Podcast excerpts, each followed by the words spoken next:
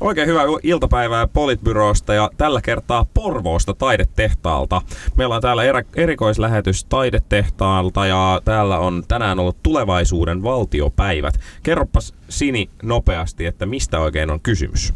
No, tulevaisuuden valtiopäivät on tulevaisuuden valtiopäivät ryn järjestämä tilaisuus, jossa haluttiin päivittää demokratian käyttöjärjestelmää ja haluttiin kuulla mielenkiintoisia avauksia siihen liittyen. Ja se on siis osa Suomi 100-hankkeita. Erittäin mielenkiintoinen päivä. Meille kaikille jaettiin täällä myös uudet puolueet. Mukana takapenkillä on myös Töyrylän Juha. Miten, mihin puolueeseen sä päädyit? No mä päädyin tähän puolueeseen, johon kuuluu ilmeisesti 26 vai 27 prosenttia suomalaisista, ainakin tämän HSN vaalikoneen täyttäjistä, eli arvoliberaaliin vihervasemmistoon. Tosin mä huomasin, että kun mä muutin omissa vastauksissani yhtä parametria, eli koulukuriin liittyvää kysymystä, ja päädyin kannattamaan tiukkaa koulukuria, se mun oikein vastauksen, eli, eli niin kuin löyhemmän koulukurin kurin, ää, sijaan, niin sitten mut siirrettiin tällaiseen puolueeseen kuin vasemmisto. Joo, näissä puolueissa oli vasemmisto ja vihervasemmisto ja sitten on liberaali oikeisto, konservatiivinen oikeisto, sitten oli vasemmisto Joo, ja sitten oli vielä... Konservatiivit ja sitten oli, konservatiivit oli niin kuin, ää, vasemmistolainen, ää, vasemmistolainen porukka, joka oli, oli niin kuin arvo, arvoiltaan konservatiivi.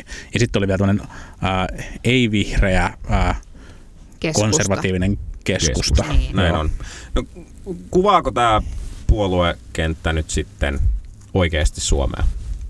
No mehän kuulutaan Matin kanssa liberaalioikeistoon, mikä ei ehkä välttämättä tullut yllätyksenä. Se, mikä tuli yllätyksenä itse asiassa oli se, että, että vain 10 prosenttia ihmisistä, jotka on vastannut HSN vaalikoneeseen, on näitä oike- liberaali- liberaaleja oikeistolaisia.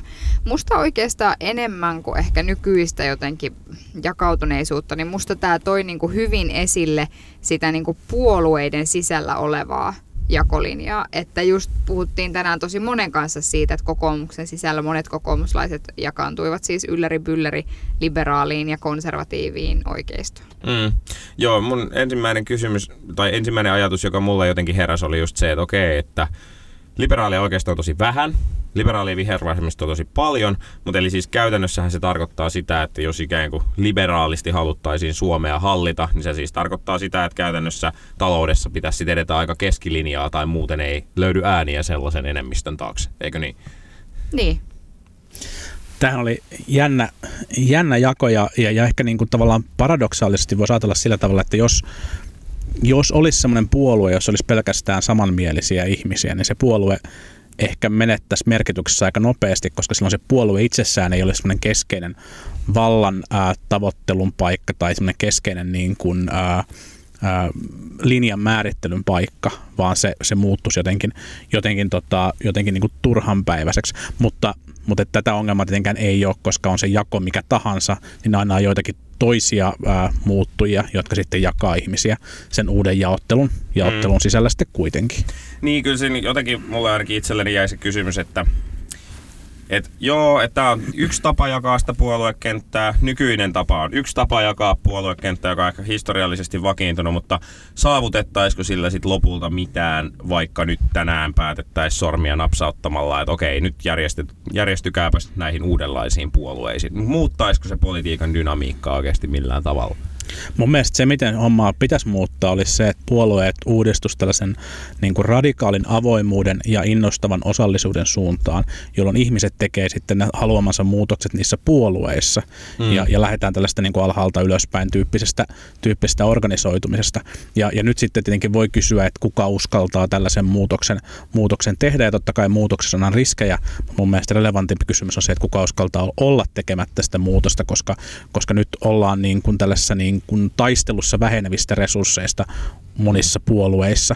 Ja tietenkin siinä, siinä syntyy sellainen sisäinen niin kuin insentiiviongelma, eli, eli kun puolueen jäsenmäärä vähenee, niin niiden sinne jäävien, jäävien ää, jäsenten keskimääräinen valta kasvaa, mm. jolloin ei, ei ole sellaista niin kuin luontaista insentiiviä lähteä kasvattamaan sitä puoluetta, jos, jos se kannatuksen väheneminen tai se aktiivisuuden väheneminen on, on hidasta eikä, eikä romahduksenomaista. No musta tässä niin kuin oli tavallaan niin kuin kaksi juttua oikeastaan. Tai no ehkä yksi semmoinen iso herääminen jotenkin itselle, mikä on itse asiassa ei välttämättä ehkä tästä puoluejaosta kumpuava, mutta liittyy vahvasti tähän, joka on siis se, että onko mä valmiimpi tekemään kompromisseja niin kuin ikään kuin siitä, että, että missä kohtaa janaa ollaan talouspolitiikassa, vai onko mä valmiimpi tekemään kompromisseja arvoista? Siis tämmöisistä, tiedäksä, ihmisoikeuksista ja jakamattomasti ihmisarvosta ja vaikkapa monikulttuurisuudesta ja muusta. Ja tämähän on tavallaan se, että mä jotenkin ajattelen, että jos meillä olisi tämmöinen puoluejako kuin mitä, mitä täällä esiteltiin tänään, niin, niin tavallaan niin kuin meillä olisi mahdollisuus tehdä tosi jotenkin, mä sanoisin ehkä aika inhimillistä politiikkaa semmoisessa liberaalissa allianssissa jotenkin ihmisarvojen kannalta. Ja musta on niin kuin helpompaa löytää kompromisseja sen suhteen, että, että mitä, miten verotetaan tai, tai niin kuin mi, millä tavalla vaikka niin kuin etuuksia kehitetään kuin siitä, että saaks homot mennä naimisiin vai ei. Ja tämä on niin kuin mulle itselleni ollut jotenkin kauhean vaikea pohdinnan paikka, koska se niin kuin altistaa mut, tai se pakottaa mut ajattelemaan sitä, että onko mun puolueen valinta ollut oikea. Niin, mutta mun mielestä, mun mielestä niin kuin, se ei ole oikea kysymys välttämättä, että, että niin kuin, pitääkö puolueen valinnan suhteen tehdä kompromisseja, vaan se oikea kysymys on se, että jotta puolue voi käyttää mitään valtaa, niin sen pitää tehdä puolueena kompromisseja. Ja sitten tavallaan niin kuin, musta se on ihan hyvä pohdinta, että mikä puolue on sitten oikein, mutta tavallaan puoluehan on vaan sitten instrumentti, jonka kautta sitten sovitaan tietynlaisesta hallituspohjasta. Ja silloin ikään kuin, ikään kuin tavallaan ne diilit niistä kompromisseista tehdään sitten loppujen lopuksi kuitenkin puolueiden välillä. Hmm. Eikö? No tavallaan mä oon samaa mieltä, mutta sitten tavallaan mä oon myös sitä mieltä, että – jos mä mietin nyt vaikka Twitterissä tänään käytyy keskustelua nimenomaan tästä puoluejaosta, mm. niin aika moni jotenkin ajatteli äh, niin kuin mun Twitter-kuplassa, että no wow, että nyt mä löytäisin semmoisen puolueen, missä mun ei tarvitsisi tehdä niin paljon kompromisseja, koska mä luulen, mm. että kun tämä nykyinen puoluekenttä on mikä on, niin jokainen kerta, kun ihminen valitsee puolueen, niin se on niin kuin sitä sellaista. Ihmiset, monethan perustelee sitä, että ne ei kuulu puolueeseen sillä, että kun ne ei löydä sitä puoluetta, jolla ei olisi jotain sellaisia asioita, mitä ne ei ole valmiita allekirjoittaa. Mm. Mä, mä pahoin pelkään kuitenkin, että mä en välttämättä oikeasti sopi samaan puolueeseen anarkisti Suvi Auvisen kanssa, eikä hänkään ehkä sitten samaan puolueeseen. Niin hän oli kanssa. arvoliberaali ja vihervasemmistoa myöskin. Kyllä. On olisi ehkä aika vaikea nähdä Juha Töyrylä ja Suvi Auvinen samassa puolueessa, ehkä. Tosin mun mielestä hän oli päivän parhaimmista puheenvuoroista, että ei silleen. Se on totta. Suvi Auvinen, Auvinen oli, suhtautui kriittisesti siihen, että täällähän pidettiin tänään siis myös valtioneuvoston istunto. Oliko niin, että ensimmäistä kertaa julkisesti pidettiin Kyllä. valtioneuvoston Kyllä. istunto ja, ja, ja Suvi Auvinen totesi, että olisi ollut ehkä mielenkiintoisempi kuulla, että mitä ne tässä taidetehtaan ulkopuolella Bemareissa istuvat kuljettajat olisi ollut mieltä asioista kuin se, että, että Juha Sipilä ja Timo Soini fistbumppaa yleisön edessä, mm. mikä oli ihan tavallaan ehkäpä näinkin. Niin, ehkäpä tava- näinkin. Tavallaan on niin, että vaikka se oli tosi hieno ele, että he halusivat tavallaan avoimuuden nimissä tuoda sen tavallaan tänne, niin se tavallaan toi tosi kiusallisella tavalla myös näkyviin sitä, että, että, että todella, että minkälaista se päätöksenteko niin kuin on. Niin. Ja sehän on, musta joku sanoi hyvin Twitterissä, että, että budjettipäällikkö Hannu Mäkinen on, on niin kuin tämän istunnon star, Starbucks. Niin, kyllä. Joo, joo ja, ja toinen, toinen kommentti, joka liittyy aiheeseen, oli se, jos puhutaan tästä valtioneuvoston yleisistunnosta ja mitä se nyt sitten oikeasti näytti, niin, niin se näytti ehkä sen, että politiikka on, tai tavallaan, että, että mikä se virkamiesvallan määrä on, tai mikä sen valmistelun määrä, mihin se politiikka aidosti kiteytyy. Ja ehkä myös se, mihin mä olin vähän pettynyt, oli se, että kun kerrankin olisi ollut mahdollisuus näyttää jotain muuta kuin mitä ehkä kaikki odottaa valtioneuvoston yleisistunnon olevan, eli aika pirun paperimakusta toimintaa, niin olisi voinut yrittää tehdä siitä jotain muuta. Kyllä, joo, se, se oli harmillisen teatraalinen, mutta, mutta ehkä siinä sitten oli, oli tällaista niin kuin, ensimmäisen yrityksen, yrityksen niin kuin hapuilua. Ja toisaalta myös varmaan sit sitä, että oliko miten paljon ehitysten järjestäjien kanssa etukäteen sopia teemoja, mistä keskustellaan. Ja, ja niin kuin näin, että se oli, se oli niin kuin osaltaan vähän paperinmakuinen, mutta mun mielestä sinänsä niin kuin pisteet nyt kuitenkin siitä, siitä yrityksestä Sipilän hallitukselle, että et eipä sitä aikaisemmin muuta tehnyt ja nyt he tulivat sinne ja, ja olivat siinä ja kävivät keskustelua myös näiden, näiden nuorten, ää, paikallisten nuorten tota, kysymysten esittäjien, esittäjien kanssa ja se oli mun mielestä sinällään niin kuin ihan arvokasta. Mutta mun mielestä se, se tilanne itsessään osoitti sen, että miten paljon suomalaisessa politiikan kentässä olisi tilaa sellaiselle henkilölle, joka rohkeasti omalla persoonallaan heittäytyisi keskusteluihin ja kykenisi olemaan niin kuin nopea ja, ja, ja niin kuin, ää, älykäs ja, ja asiallinen ja miellyttävä niissä keskusteluissa. Ja mm. kyllä tätä, tätä, niin näitäkin piirteitä mun mielestä näistä meidän ministereistä tänään nähtiin, mutta, mutta et liian usein meillä kärkipolitiikot turvautuu siihen paperista lukemiseen ihan suotta, kun, mm. se, kun se vaihtoehto olisi rososempi, saattaisi ärsyttää jotakin, mutta, mutta lopulta kannattaisi paljon pidemmälle.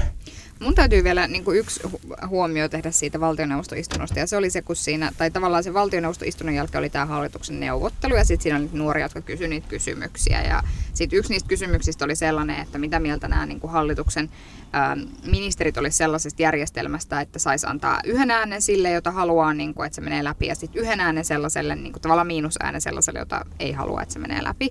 Ja sitten tavallaan ne vastaukset oli sellaisia, että että se saattaisi viedä väriä puolueiden väliltä ja jotenkin, että sehän saattaisi tarkoittaa sitä, että töppäilyn jälkeen menettää paikkansa tai sehän saattaisi tarkoittaa sitä, että ei uskalleta vahvasti ottaa kantaa mihinkään. Niin mä istuin siellä yleisössä, mä olin silleen, että niin, mutta sitähän politiikka tänä päivänä on. Mm. Jos sä töppäilet ministerinä, sä menetät sen sun paikkas. Kuka, siis mun mielestä tällä hetkellä jo todella väritöntä kaikki, kaikki poliittinen keskustelu. Ja sitten se, että et, et niinku ei mun mielestä, niinku meillä on aika vähän loppujen lopuksi sellaisia poliitikkoja, jotka aidosti niinku on arvopoliitikkoja, sellaisia vahvoja. Toki, toki joo, mutta et, et mun mielestä se on myös niinku hauska ajatusleikki, eli harmi, että valtioneuvosto ei ehkä niinku lähtenyt tällaiseen niin kuin laajempaan äänestysjärjestelmäpohdintaan siitä keskustelusta, mutta mut miinus, miinusäänillä on se ongelma, että niillä pystytään esimerkiksi alistamaan joitakin kansallisia vähemmistöjä. Että se, se ei ole niin kuin, ää, poliittisena, poliittisena niin kuin vaalijärjestelmänä se ei välttämättä oikeasti ole niin kuin edustavuutta lisäävä, vaan pikemminkin itse asiassa niin kuin, ää, enemmistön enemmistön valtaa niin kuin, jykevöittävä. Totta kai, totta kai, mutta siis että, että joo ja siis se on, se on asia erikseen ja se on keskustelu erikseen, mutta se mikä musta oli kiinnostavaa oli se, että, että miten kyvyttömiä niin poliitikot oli itse asiassa arvioimaan sitä, että miltä se poliittinen järjestelmä nyt näyttäytyy. Mm. Koska he analysoivat, että tämä poliittinen järjestelmä muuttuisi jonkinlaiseksi, mikä aika monen meistä näkökulmasta itse asiassa on sitä jo. Mm. Mm. Niin, tämä formaatti sitoo hirveän paljon. Se päätöksenteon kulttuuri kulttuuri ja, ja se, että meillä on tämmöinen niin tiukka lista, jossa sit suurin osa esiteltävistä asioista koskee poronhoitoa, niin, niin, niin totta kai on, on niin kuin ehkä vaikea olla kauhean innovatiivinen ja heittäytyvä, kun, kun tavallaan se esi, formaatti on jo valmiiksi niin jäykkä. Hmm. Mutta, mutta ehkä, ehkä tota, jos tähän aiheeseen vielä, niin, niin vinkki kaikille niin kuin aloitteleville poliitikoille tai niin kuin suosituiksi poliitikoksi haluaville henkilöille kun teitä kutsutaan kaiken näköisiin seminaareihin ja keskustelutilaisuuksiin tosi paljon, ja mä en sano, että tänään täällä ehkä välttämättä oli sellainen tilanne, mutta yleisesti menkää paikalle ennen omaa puheenvuoroanne, kuunnelkaa niitä muita puhujia, ää, olkaa sille engaged sen, sen, sen muun puhujakaartin ja sen yleisön kanssa, jääkää sinne paikan päälle keskustelemaan. Totta kai kaikilla on, kaikilla on kiireitä, mutta aina kun tämä on mahdollista, niin, niin se saattaa saattaa paitsi niin kuin opettaa ja tuoda uusia ajatuksia itselle, niin antaa, antaa teistä sellaisen kuvan kuuntelevana uudenaikaisena poliitikkona, joka, jota kuvaa niin kuin aika harvalla suomalaisella poliitikolla puolueesta riippumatta harmi kyllä mm. on. Ja ehkä niin kuin, mikä tärkeintä vielä, niin uskaltakaa olla omia itsejänne. Että tavallaan uskaltakaa olla toistamatta sitä puolueen mantraa. Ja tämä on ehkä erityisesti niin kuin nuorempien poliitikkojen haaste, mm. että on tosi iso tarve näyttää, että – ja paaluttaa, että tämä on se viiteryhmä, mistä mä tuun, joten mun kuuluu olla tätä mieltä ja, ja sitten sit tavallaan ei uskalla antaa niinku siimaa sille, että joku saisi sut narautettua, että hei, toi ei muuten ollut teidän puolueen linjan mukainen, hmm, joka tavallaan kyllä. on just se, mitä politiikka kaipaisi. Että uskalletaan sanoa, ajatella sen boksin niinku hallituspolitiikan tai oppositiopolitiikan ulkopuolelta. Kyllä. kyllä. Yksi asia, mistä tänään vielä puhuttiin miinusainien lisäksi, niin puhuttiin äänestämisessä myös sähköisestä äänestämisestä. Meille saatiin f Kurelta vähän semmoinen pelotteleva puheenvuoro ja toisaalta sitten myös monia kannattavia puheenvuoroja sen takia, että uskottiin, että sähköinen äänestäminen voisi lisätä esimerkiksi kansalaisten osallisuutta. Mitä mieltä te olette? No mun mielestä niin kuin ehkä se, että miten sitten lopulta äänestetään, niin musta se on niin kuin tavallaan stilistiikkaa. Musta tärkeämpää olisi miettiä sitä, että millä tavalla ihmiset pääsee osalliseksi sen poliittisen agendan ää, luomiseen ja siihen, että miten ne ylipäätään pystyy osallistumaan päätöksentekoon myös vaalien välillä. Mä en siis suhtaudu tähän äänestyskysymykseen hirveän intohimoisesti. Mun mielestä niin kuin ihan sama, tai sillä tavalla, että jos tulee sähkön äänestäminen, fine. Jos ei tule, senkin kanssa voidaan niin kuin elää. Mä en usko, että se on mikään viisasten kivi. Mä uskon, että se tuo mukanaan erilaisia haasteita verrattuna nykytilanteeseen, mutta että musta se ei, niin kuin, mä en usko myöskään, että se on niin kuin se asia, mikä jollain tavalla ratkaisee niin kuin tämän ihmisten osallistumattomuuden ongelman. Mm. Sähkön äänestäminen on kysymys, jossa mä oon, mä oon muuttanut aika lailla täysin kantaa, niin kannatin vahvasti aikaisemmin, mutta, mutta nykyään vastustan. Sehän pitää ensinnäkin jakaa tietenkin kahteen, kahteen eri kategoriaan, netissä tapahtuvaan äänestämiseen tai sitten sähköiseen äänestämiseen siellä äänestyspisteillä. Jos mietitään jälkimmäisen ekana, niin sehän on aika turha toimitus. Siinä ei, niin kuin, se ei tuota mitään sellaista lisäarvoa, nähtävää lisäarvoa, mitä, mitä niin kuin, mistä voisi olla meille mitään hyötyä. Jos sen äänestyspaikalle menee, niin se aivan hyvin voi kirjoittaa siihen lappuun sen numeron, kun käydä täyttää se jollain koneella. Ja siitä loppuäänestystä on se hyöty, että se on sen jälkeen tarkistettavissa se laskenta ja, ja näin poispäin. No sitten tämä, tämä niin kuin nettiäänestys, niin se, mun mielestä se isoin ongelma on se, että, että meillä ei ole keinoa lopullisesti varmistaa, että se äänestystulos on oikea. Ja, ja nyt kun on tilanne, jossa nykyinen äänestysjärjestelmä tuottaa oikean tarkistettavassa olevan tuloksen äänestyspäivän illan aikana, ja sitten sen tarkistetun tuloksen, jossa joitakin pieniä heittoja siitä aina tapahtuu, niin parin päivän kuluttua. Niin tässä ei mun mielestä ole sellaista viivettä, että, että se olisi, olisi niin kuin ongelmallista. Ja sitten on niin kuin jotenkin kansainvälisiä esimerkkejä, joissa nuorten äänestysaktiivisuus ei ole noussut nettiäänestämisen tulon myötä, mutta erilaiset niin kuin ongelmatapaukset, ainakin anekdootit niistä on, on niin kuin lisääntynyt, niin jos, jos näin on, niin mä en, mä en kyllä näe sille syytä. Varsinkin ehkä tässä maailmanpoliittisessa tilanteessa, missä meidänkin lähellä on, on isoja valtoja, jotka pyrkii vaikuttamaan demokraattisten maiden vaaleihin. Niin, ja josta on jo todisteita, että ovat pyrkineet vaikuttamaan. Kyllä.